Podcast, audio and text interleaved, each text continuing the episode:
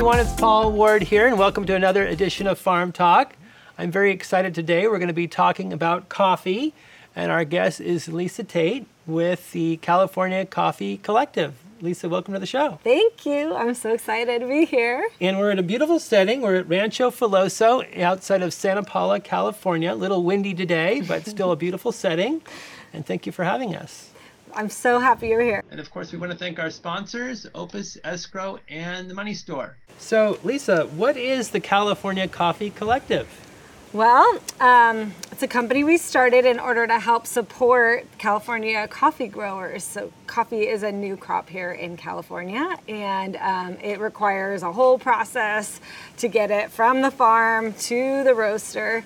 And so, we decided to to do our own. Since I'm growing coffee, I needed to have a way to get it mm-hmm. to the next stages. So um, we started up a, a, corporation to do that and um, gathered machinery from Colombia because they don't they don't support the coffee industry in the continental United States. So we had to to figure out how to get all that equipment here, and um, we had to teach ourselves how to do this because we were all new at it, and um, and we did, and mm-hmm. we're making some really great coffees. That's awesome, and it's called a collective. So I, I would imagine you've got other growers that are part of the group. Yeah, so we're the first of five farms to be growing coffee in California. Our crop just went into commercial production last year, year five.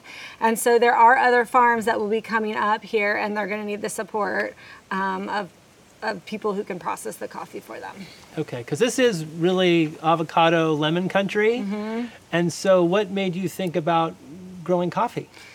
Well, um, there's a there's a lot of issues with um, this bug called this Asian citrus psyllid in, mm-hmm. around here, and um, it's kind of decimated Florida's citrus industry. And, and the bug is here, and this bug carries a little virus and so we're trying to keep this virus out as long as possible, but it's we're afraid it's going to really impact the citrus industry here. So we were looking for ways to diversify. I think mm-hmm. growers are always looking for ways to diversify. Right.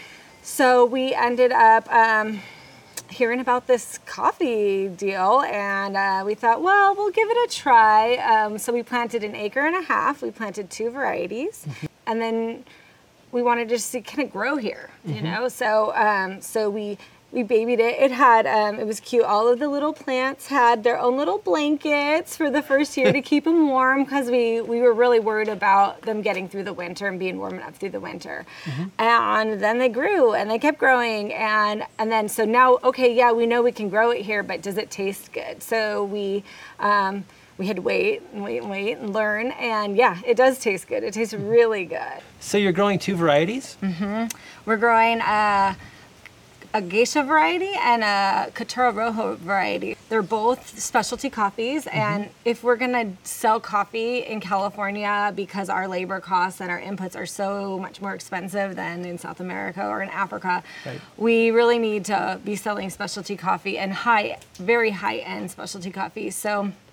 Um, we're growing two varieties. The geisha is one of the more expensive varieties in the world, and um, it has a very tea like flavor, but it is a little bit more of a slow starter, so it took a while for that plant to get going, and, um, and it doesn't produce as much fruit. We call it fruit. Mm-hmm. Um, but and the Caturra um, is a little hardier and it grows a lot more fruit, and so um, we we wanted to kind of again diversify, hedge our bets a little bit. So we planted both of those. Mm-hmm. And when you planted, did you have the support infrastructure to help with the harvesting and the mm-hmm. and the the roasting? Because I mean, with avocados and lemons, it's just kind of like a no-brainer. Yeah. but with a new crop, you kind of have to have somebody buy your fruit, mm-hmm. harvest your fruit, process. Did you have all that in place? Uh, we had to... some of that in place. Um, what I I tell people we're farmers, so we know right. how to grow things, and right. there's lots of people around here that know how to grow things. And so um, we've basically taken our expertise in avocados and citrus and use the same principles. You know, plants plants need food. They need food, water, medicine. You know, they need to be kept warm or cool. So they it's it's pretty basic. Mm-hmm. Um, and then once we once we were ready to harvest, that was when um, yeah it was it was difficult to figure out what we were going to do. So I first, I'm really a big supporter of women in agriculture. So I hired um, an all-women crew. Oh, very cool. And it was really fun because we were out there just harvesting. And what we were we do is um, I found the exact color nail polish of a red ripe coffee cherry, and we painted our nails, and then we um, just picked. And you could it's hard in the shade to, to be able to see the exact right color, but it's really important that you only get the exact ripest uh, coffee cherries when you're harvesting, and so um, so we did that. So that was fun. And then in the last few years, um, I during um, COVID, I I just kind of said, hey, to all my friends on Facebook, do you guys want to come harvest? And everybody was looking for something to do outdoors, so we came out and we had a socially distanced coffee uh, harvest, Uh-huh. and everybody had so much fun. And they said we would pay to do this. You know, we want to bring our friends next time you do this. I thought, oh, well, that sounds cool. Maybe we'll we'll make a thing out of this. So I haven't paid for any uh, harvesting since then. We've just had friends and family and just local people come. so you throw like harvesting parties. Yeah. So harvesting started with friends and family, and now you have these harvesting parties. Mm-hmm. Yeah. And so anybody can come at a certain date and time. and- Yeah, I usually set a date. It's hard because I have to figure out exactly when it's going to be ripe. Right. And so I do my best to estimate that. And then I throw up, um, I send out a message to all of our subscribers uh, from our website. And they, um, whoever's interested comes. And, or it's, I also um, set up events through Eventbrite.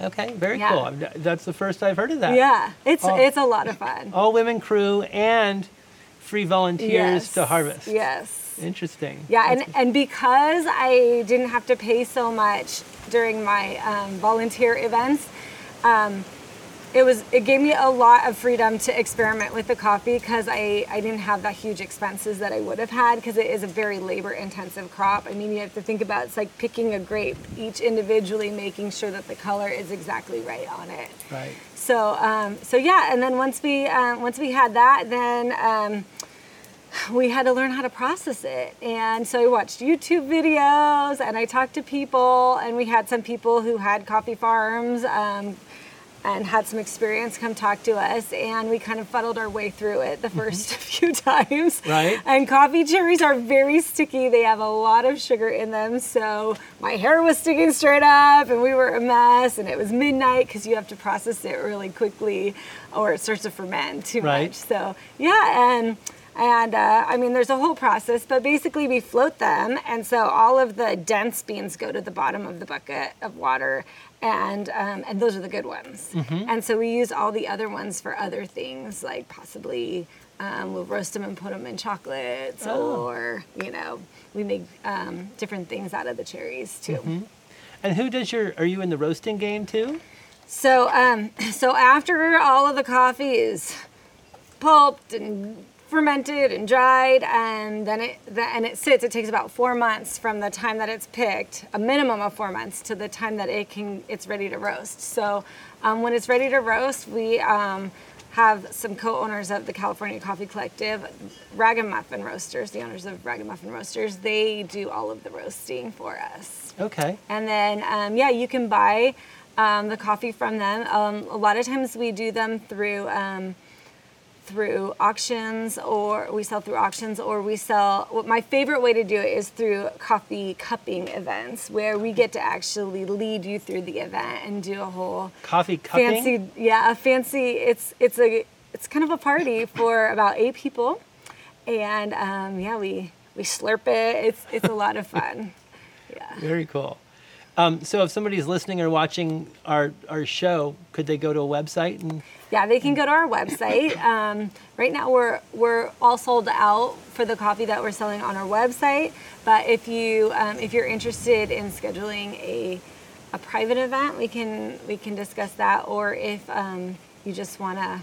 Um, you can talk to me individually. I have a private reserve stashed away. Very cool. and what is that? What is that website? It's CaliforniaCoffee.com. That's a great name. That's a great name.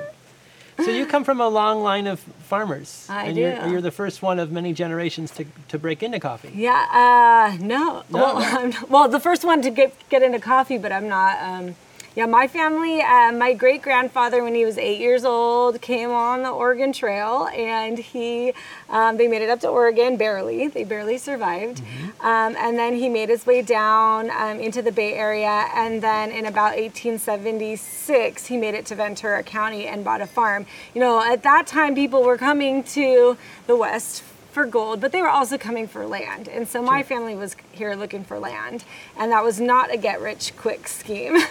Right. you have to have a lot of patience to Yep. work the la- buy the land, work the land, and um, and so they did, and they just gradually um, accumulated farms. And then my great grandfather um, found this farm and built um, built his home here in 1926 and moved his family here, and um, we've been here on this property ever since. Wow. And this is called Rancho Filoso. Rancho Filoso, which Filoso means sharp ranch, and my family is a sharp family. How do you determine the, the quality of, of your beans when, you're, when you're picking? And also, too, if you have the public coming Mm-hmm. um, and harvesting, how do you teach them what to leave on the Mm-hmm. bush? Yeah. So, well, first of all, I w- I'm just gonna throw it out there. I my goal is to have the best coffee in the entire world. Very cool. um, so, in order to do that, you have to have every single part of the process exactly perfect. You can't make a mistake anywhere. And so, um, and we've been experimenting a lot too with that process. So. Um, first thing is you have to have healthy trees.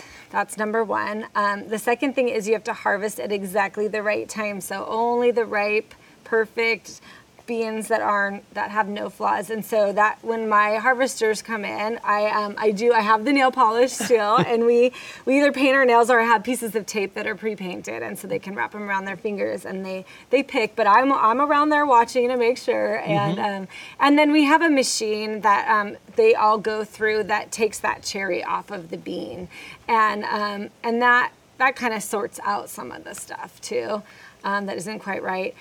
They get floated, um, so they only only the dense beans um, are used to make the coffee, and then they go through a fermentation process, and that's where we've been having a lot of fun too, um, trying different things, um, extending the ferma- fermentation times. We've tried things. Um, we've tried these. Um, they're um, like spores that they use to make sake, for example. We've tried putting that in, um, and in some of our experiments, um, we've been able to raise our cupping scores four points, which is, when you're in really high levels, that's that's impressive. So coffee scored on a scale from zero to 100, very similar to wine, and um, anything above an 80 is considered specialty coffee. 83 solidly specialty coffee. So we were excited because our four-year-old coffee scored an 89.25. So that was our immature coffee that we sent out to be professionally graded. Um, our coffee last year we didn't send out to be professionally graded, but um, the owners at Ragamuffin are very experienced. So we're scoring above. We we believe we hit past that 90 uh, marks, which places you in in the very top tiers of Oh, that's, coffee. oh, that's coffee. exciting. Yeah. And who's doing this scoring? Is this a, a coffee group association? Yeah, there's a yeah, there's a um, specialty coffee association that provides um, training and certifications. They're, you're called a Q grader if you are um, a coffee taster. Okay, and so uh, if you if you get this rating a few years in a row, you're kind of on the map and get, yeah, you, yeah, you'll get noticed, and um, there's also um, competition. So I'd love to enter some of these competitions, and Uh-huh. and the winner of those um, often, you know, they'll sell out their whole crop at five thousand dollars a pound type of prices. Wow, Mm-hmm. that's crazy. Yeah, That's that's a lot better than avocados. yeah. Um, now, can any ranch in uh, in the area be a coffee grower? It takes special climate, water, soil. Mm-hmm. I mean, just like anything. I mean, how do you you kind of there was a little bit of luck involved. I mean, you took a risk, Yeah. but also your your property lent itself to to being a coffee a coffee property. It seems that our um, our coastal climate, our Southern California coastal climate, seems to be um, able to produce these great coffees. Um, I think they kind of mimic some of the mountainous regions in the tropics. So, um, so yeah, we seem to to be doing okay here. I wouldn't go too hot or too cold though. Right. You know. Um, yeah, in fact, um, I was so worried about cold temperatures, and then we had some really hot days uh, that damaged our trees a few years back. So, and what what equipment do you do you need to, to grow? Did you have to? You said you had to get some specialty. You got the. You got. Did you get the fruit from Colombia? You said. Did you No, buy- no, we got the fruit from um, a nursery here um, in California, um, but we and and we're working with another nursery as well, giving them seeds, and they're growing um, the seeds. So hopefully, more and more farmers can uh, will be able to do this if they choose to. Um, and then the equipment, yeah, I had um, to get like pulping machines and hulling machines um, because you can do it by hand. Right. and I did do it by hand, but um, it's really tedious, extremely tedious work, um, and it would be too labor intensive to Sure. to make any economic sense. So, um, yeah, so we we had to figure out where to get this equipment. We had to figure out how to get money to these countries that have this equipment because the United States doesn't necessarily have banking agreements with them, and Right. then we had to cross our fingers and hope they got here. Uh-huh. but we were lucky what they did, and my equipment is great. And um, the greatest part about it is it's low water um, use equipment. Oh. We no water really. So um, of course, water is always a huge issue here. Right. And um, yeah, so. Um, I would say that coffee uses about the same amount of water as avocados. Oh, really? Yeah. Okay. So about three acre feet per year. Somewhere. Mm-hmm. Yeah. The bush is smaller though, isn't it? It's a lot smaller than. an No, they can get up. They can get up there pretty big. I mean, it is technically a bush, but Mm-hmm. I call them trees because they act more like trees. Um, but we we top them at about six feet because we don't want to have to get on ladders to harvest them. Sure. Plus Yeah. your your volunteer harvesters. Yeah, I don't want anybody getting hurt. yeah. Yeah.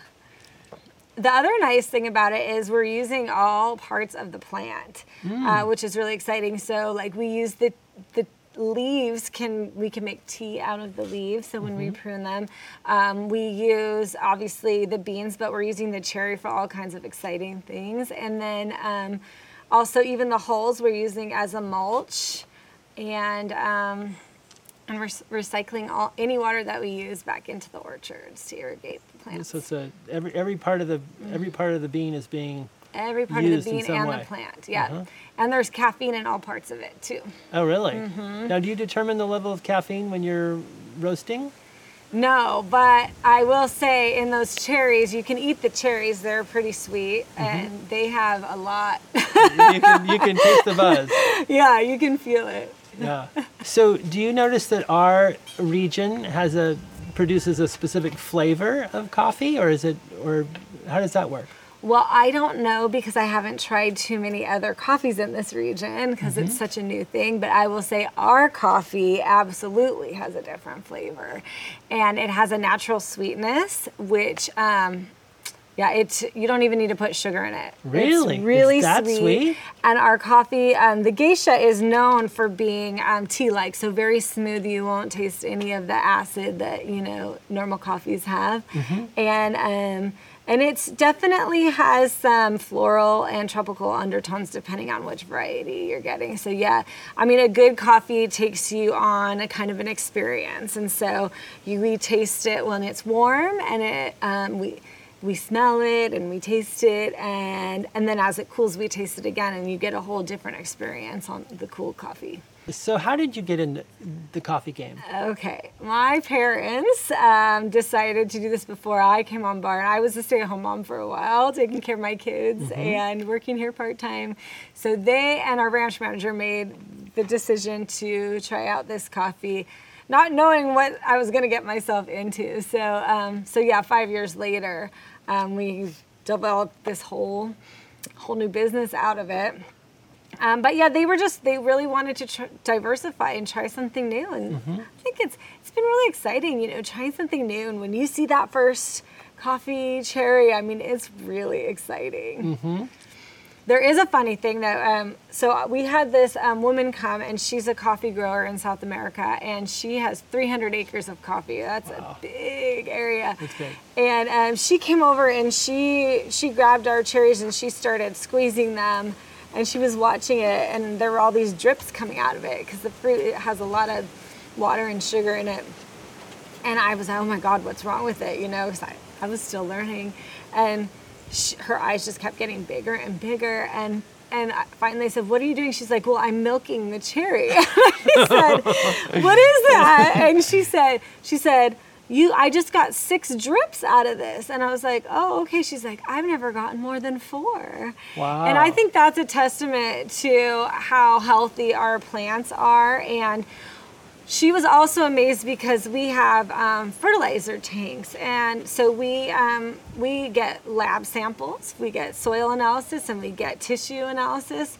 So we know exactly what our plants need, and we give them the nutrients that they need. And she said, "Well, we couldn't we couldn't do that because the tanks would be stolen in one night where we Oh, are." wow. So I think that's one of the things people always ask me, like, how can you just come in here, um, you know, start something new and be really, you know, have this amazing hobby. And I don't. We we have some advantages that maybe some other people in other places don't have, and that we have all the science to back us, and we have all this equipment to back us, and we farm. That's what we do too. So, Right. um, so I think.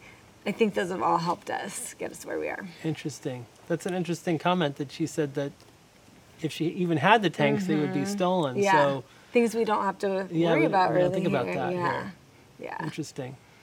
So what is the name of the of the coffee if I wanted to buy a, a bag of coffee? Oh, it's called Filoso, Uh-huh. um, but um, and it's through the California Coffee Collective. Yeah, and actually, um, we, we you can buy it in bags right now, but I would recommend holding off because our packaging is stuck on a ship, and it comes with. Um, a really specialized glass to drink it out of because when you're talking about coffees at this level, you um, you want to make sure you're drinking it properly too, and it'll come with a recipe as well on how we recommend you brew it and um, and how you drink it. So how do you drink a special coffee? I have to ask. Well, we recommend pour overs. Yeah, it, it, just a normal pour over that you you could learn how to do watching YouTube if you don't already do it. Most people who are really into coffee already know how to do a pour over. Um, but yeah, and then drinking it out of the glass. The glass is shaped so that you get the aromas too that you're meant to get, and you're tasting it as it comes in at the right kind of um, places in your tongue. Interesting. Yeah, I am drinking the wrong coffee. That's all I can say. I am drinking the wrong stuff. This coffee's not like any coffee that that you've probably ever tasted. Um, like it doesn't need creamer, it doesn't need flavoring, it doesn't need sugar, and that's what makes it special. Mm-hmm. Uh, in fact, I, th- I would say that you would ruin it if you if you do that because you then you can't taste what's so great about it. Yeah, I gotta Yeah. some. Yeah. Very and the cool. other thing that's interesting about it is um, it's ro- our roasters. So I don't, I'm not a roaster, but my partners are roasters, and um, and they say roasting it is unlike any coffee they've ever roasted, and they have over a decade worth of um, roasting experience, and they get coffees from all over the world for their shops. And normally, you roast by sound. You hear it cracks during the roasting process. You get a first crack and a second crack but um, our coffee doesn't crack and so they're having to do it by sight which is not normal um, so we don't know why it doesn't crack but our roasting it, it does roast very very differently than other coffees so if we were going to sell our coffee to a, a roaster we would definitely have some recommendations on how to get the best Now, with the same bean grown in a different area not crack, or we, or you just don't know? No, it, it would crack. It would crack. these So there's something about the others, region. There's something about I don't know if it's the region or a farm, but something's different about it. Interesting. So they're they're they're roasting beans from all over the world, Mm-hmm. and something about the local climate and bean combo, they're not Something's cracking. different. Yep. Interesting. and don't add cream and sugar. Don't ruin it. All right. So we're in a we're in a beautiful spot, uh, Rancho Filoso. it's a little windy. A little windy today. um, we're up on a hill. The ocean is off in the distance, and you're surrounded by beautiful avocado trees. Mm-hmm. Um, your property was hit by the Thomas Fire in Yeah. 2017. Yes, we lost about 50 acres of avocados in one night. Just Wow. blew through, and our, our coffee trees were young, and they were surrounded by avocado trees. But it was amazing because not one single coffee tree burned, even though all the avocado trees around it burned. And um, they were there were some that got hot, you know, they got scorched because it was really close. but yeah, none of them burned. So um, Interesting. they're little miracle plants. So, Lisa Tate, I want to thank you for being our guest on this edition of Farm Talk. Thank you. Thanks for thinking of us. And I love being able to share all of my adventures in coffee. So Absolutely. And if anybody else wants to learn more about coffee growing in our region, we will definitely refer them to you and the California Coffee Collective. And be sure to tune in next time for another edition of Farm Talk.